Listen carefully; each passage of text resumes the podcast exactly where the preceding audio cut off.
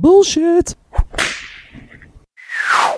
Let's pretend for a moment we've entered a parallel universe, free of bullshit and full of bold solutions. That's what no bullshit marketing is all about. I'm your host, Dave Mastovich, and let's cut the bullshit. Today, we're going to do something a little bit different instead of just immediately going right into my cut the bullshit rant.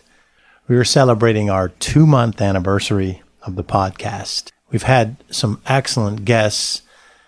Just the whole array of them have been really fantastic as far as the tips they're providing our listeners, the insights they're giving to their career, how they got to where they are, their thoughts on their big idea, the significance of messaging as part of their leadership styles. It's been really successful from that standpoint. Our listeners have told us that they're gaining valuable information, which is the whole goal. It's also been a great opportunity to hear leaders talk about the bullshit they've noticed in the workplace and how they've worked through it to achieve goals for their organizations. But where it turns into a cut the bullshit rant for me is my hope is that some of our guests, our potential guests, become less concerned and nervous about the title of the show. And it's not even the word bullshit. It's actually the word marketing. The show is no bullshit marketing because we're a marketing firm and a lot of what we do is providing bold solutions without the BS for our clients. But we're certainly more than marketing because we work on leadership and communications and management and processes. While all of those are a part of marketing and marketing is a part of all of those, the title can't be no bullshit marketing, processes, communications, leadership, management, because then the title would be bullshit. So my hope is that when we talk to future prospective guests, that they realize that if you're a leader and you're impacting positive change and you're living a mission of your organization, then you're a potential quality guest of the No Bullshit show. Because the show is about leadership and how communications and messaging play a big role in leadership. The show is also about calling out bullshit for what it is. And bullshit can be in, your, in companies' messaging. It can be in their internal and external communication. It could be their mission statement. It could be how they lead. It could be their processes. It could be their customer service.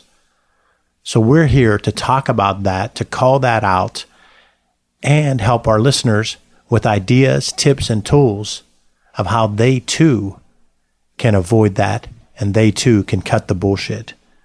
So on our two month anniversary of the No Bullshit Marketing podcast, I wanted to make sure I talked about how guests should not be concerned about how much marketing they've done, how big their advertising budget is or was, whether they have been a writer or been on radio shows. It's about what type of leader are they? It's about how they communicate to their peers, their subordinates, their team, their external stakeholders. It's about cutting the bullshit. As part of this special two month anniversary show, I want to take some of the highlights of the first couple of months from each of our segments.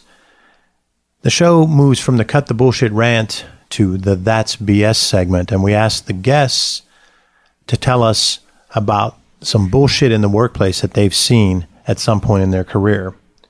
We then follow that up with your biggest learning experience where they talk about when maybe they were a BSer, what they learned from it, and how they changed. One of our guests was incredibly efficient, and that's John Putzier, the president of the Greater Pittsburgh Automobile Dealers Association, because his answer combined both of those segments. Take it away, John. Well, I was a difficult employee, especially when I was in the corporate world early on. Plus, when you're young, you really don't know what you don't know. Uh, and everybody thinks they're better than they are when they're starting out. And I was a difficult employee. But when I look backwards, I also had a lot to offer. And in the second book, Weirdos in the Workplace, I talk about creative, high performing individuals can be difficult to manage because they don't want to be managed and they don't have to be managed. If you hired the right person, let them go. Give them the goal don't tell them how to get there as long as it's not illegal, immoral, or unethical. And I was, I was very difficult. I tested the limits many times. Uh, I remember we used to have a weekly report, what I accomplished this week, a monthly report, what I accomplished this month, a quarterly report, and an annual report. And all you're doing is writing the same damn thing four times, six times, eight times. So one time, and I knew nobody was reading it, so I just made a, lot, a, a mockery of it. I said, if you're reading this, good for you, but you already read it last week and, and tested it, and nothing happened. And then my boss did read it. And he called me and he said, What did you do this for? I said, Well, did anybody read it? He goes, I did. I said, Anybody else? And he said, Well, I haven't heard anything. I said, I made my point. They're stupid. They're a waste of my time. They're a waste of productivity. Nobody's reading them. I don't have a problem with a report, but why do it weekly, monthly, quarterly, annually? And then they got rid of the, the weekly reports and then they got rid of me. Unfortunately, most people don't live by a true definition of marketing. A real marketer starts off with clearly defining their target markets and then spends the time finding out what they want by asking them. Sounds simple, but you have to do the marketing intel to find out what they want. And then after you have that feedback, come back and tweak your product accordingly if necessary so you can develop it if you don't already have it and give it to them when and where they want it at a price they're willing to pay and then tell them about it again and again. Unfortunately, most people get hung up on that last part, the telling. That's the cool, exciting stuff. You get to produce an ad, you do some branding, build a website, do social media. But first, you have to do the heavy lifting of marketing. Do the necessary marketing intel to clearly define your target markets, find out what they want, develop it if you don't already have it or tweak it, give it to them when and where they want it at a price they're willing to pay. And then that fun part of telling them about it will lead to marketing success. On our show, we've had a number of people talk about how they live that definition of marketing. One great example of that is the president and CEO of Deep Well Services, a Marcellus shale company located here in Pittsburgh, Mark Marmo. I um, I thought I honestly I thought marketing was nothing but advertising on a billboard.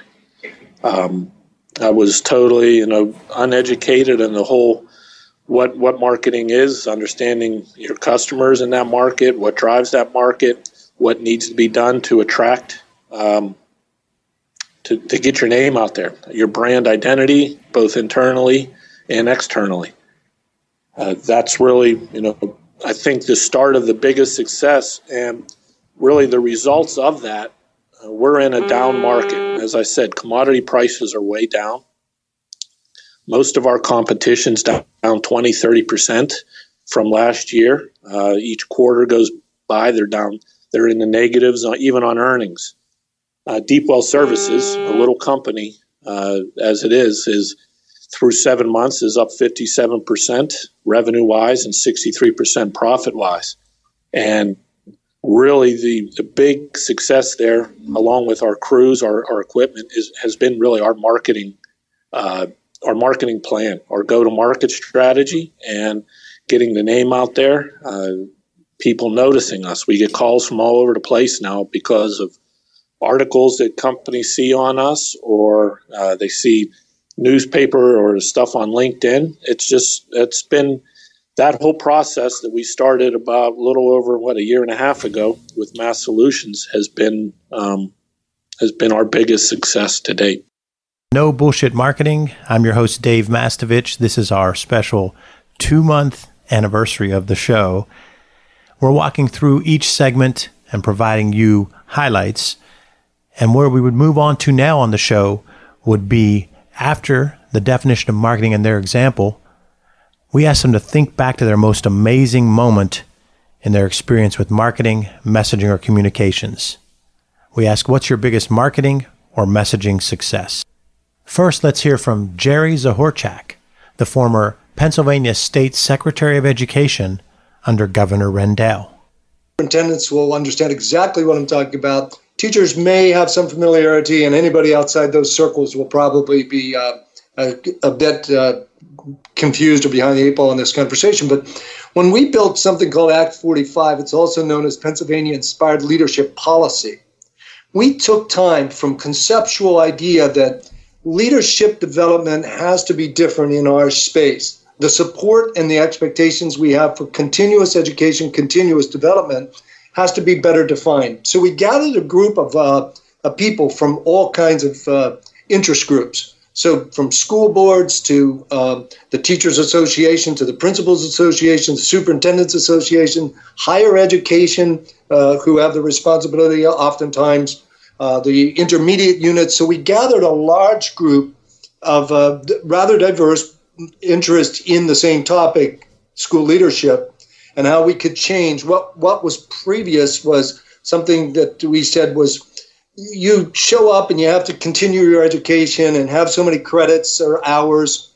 And it, was more or less showing up, signing your name, and getting the hours. And we thought we can do better than that. We can target certain topics. We can make sure that people go deep. We can make them bring back product that they actually apply what they learn and we can change the dynamics. Well, we had a really great success. One, we greased all the skids so when the legislature begins to act on whether or not they're going to accept the proposal from the Department of Education for a change in legislation requiring principals and superintendents to behave differently with continuing education, all the skids were greased because we took about a year with those interest leaders.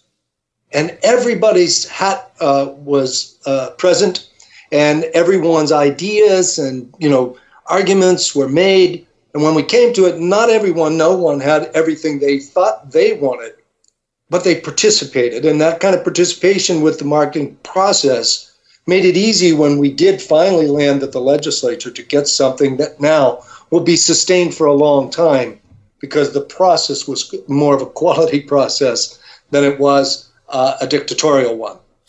Let's hear from Chip Minemyer the editor of the Tribune Democrat newspaper and website in Johnstown, Pennsylvania. Yeah, wow, think back. I mean, I, you know, I'm going to talk about Hockeyville because it's relatively recent and I'm getting old and I don't really think back all that well. It just happened. And, uh, you know, that was one of those things that the community really kind of came together and got engaged in a process for a positive outcome.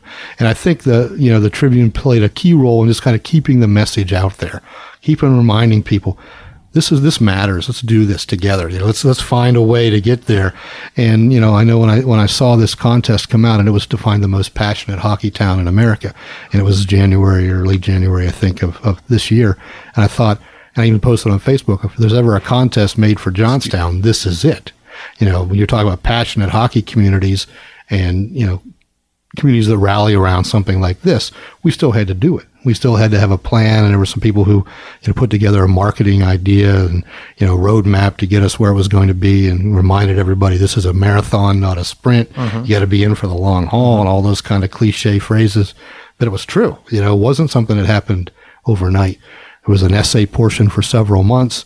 There were then voting for three weeks online with text messaging with you know an 800 number you could call and you had to keep hammering that all the time what we try to do is keep it front of mind for people. Hey, don't relax. We still got another couple of days of voting. We put it in the, the masthead of the front page of the paper. We put something on the front page kind of continuously and tried to write as many stories as we could. My mission, I told my people this, we're not going to get to this end of this road and wish we'd fired one more gun, one more bullet. You know, we're going to shoot them all. Right. And if we if we make it, hallelujah. If we fail, then we know we didn't fail because we didn't try. You know, it was going yes. to be that kind of a thing. And uh, you know, the community responded in a lot of different ways. It was it was neat to see. What's the big idea? Yes, that's a segment on the No Bullshit Marketing Show. I talk a lot about asking that question. What's the big idea? Because when it comes to messaging, we have to understand both our why or reason for being and our customers' why or reason for buying. We then need to crystallize that into one big idea, one memorable message or theme that makes an emotional impact on our target audiences. As we listen back for the past two months of the new show, I found that Tony Lombardi, former president and CEO of Monvale Health Resources and an early mentor of mine, had a great example of answering the question, What's the big idea?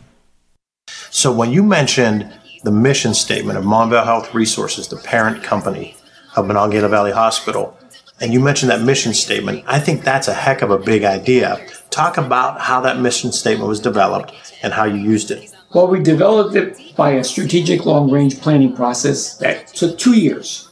Uh, it did take us two years to come up with a mission statement, but everything that was going into our strategic long And then when we were finished with what we wanted to do with our strategic long range planning, we decided, well, let's build a mission statement to, to help guide us through it. As a matter of fact, that mission statement, I don't know if it still happens today, but when, when I was there, that mission statement was on every page of the board agenda. So the board chairman can control the conversation and say, does this relate to our mission statement? If it has nothing to do with the enhancement of the health care of the, of the residents of the Mid-Mon Valley, we're not going to waste any time talking about it. But the mission statement is ingrained. Just yesterday, I had to take my wife to Monongahela Valley Hospital for some x-ray work, and those signs are still there. In every department, on every elevator station, on every employee badge is the mission statement. You turn over the employee badge, it says, the mission of Monvale Health Resources, Inc. is to enhance the health of the residents of the Mid-Mon Valley. You push a button for an elevator, and while you're waiting, there's a sign there. You go into the x-ray department, there's a sign there. Living the mission statement. Tony's big idea was big, and so was Dr. Lloyd Corder's. He's the president and CEO of CorCom here in downtown Pittsburgh, a market research firm. And he's going to tell you a little bit about the impact he and his company have had on the downtown region of Pittsburgh? For me, the big idea that we, it's not always spoken, but we seem to always work on with every client is this. They want to be more data driven. They want to be more research based. They want to be more analytical. A lot of times, marketing is perceived negatively as the people who blow up the balloons and organize the cookies and all this nonsense. And then you go up against finance, and those guys have the CEO's ear and they've got all the numbers and the crunching, and marketing just gets crushed. There are always budgets getting cut and whatever. And so, a big, big thing that uh, I've done, whether it's uh, you know on the front end or in the back end, we do a lot of marketing ROI assessments, return on investment assessments, and trying to do all is really help these organizations get much more disciplined in terms of their approach. And so that's as simple as, like I mentioned, the museums. I mean, things we do for them, for example, before uh, we came along, they weren't doing any visitor uh, stuff. So now they, we do it pretty cheaply too. They organize volunteers to collect feedback surveys from uh, visitors. Sometimes we have kiosks. And once a quarter, they get a report that says, hey, here's how we're doing. Here's how happy people are. Here's what our problems our issues are. Now, as a group, they can sit down with some input and some insight versus whoever's strongest in the room and asserting the most. And so our my, our big idea is that it doesn't research doesn't have to be complicated. It can be accessible, and um, I mean we even go so far as uh, to help folks figure out how to set up a data file. So that's that's I think our big idea is make things research based. Thanks for joining us for No Bullshit Marketing. Visit boldsolutionsnobs.com for show notes plus additional marketing and messaging resources. Sign up for light reading. You'll receive valuable strategies every other week to improve your marketing and transform your message. It really is light, intended to be read in two minutes or less, and it just might trigger bright ideas for you. To sign up, go to masssolutions.biz. Remember, ask yourself, what's the big idea? And build your story around the answer. It's all about bold solutions, no BS.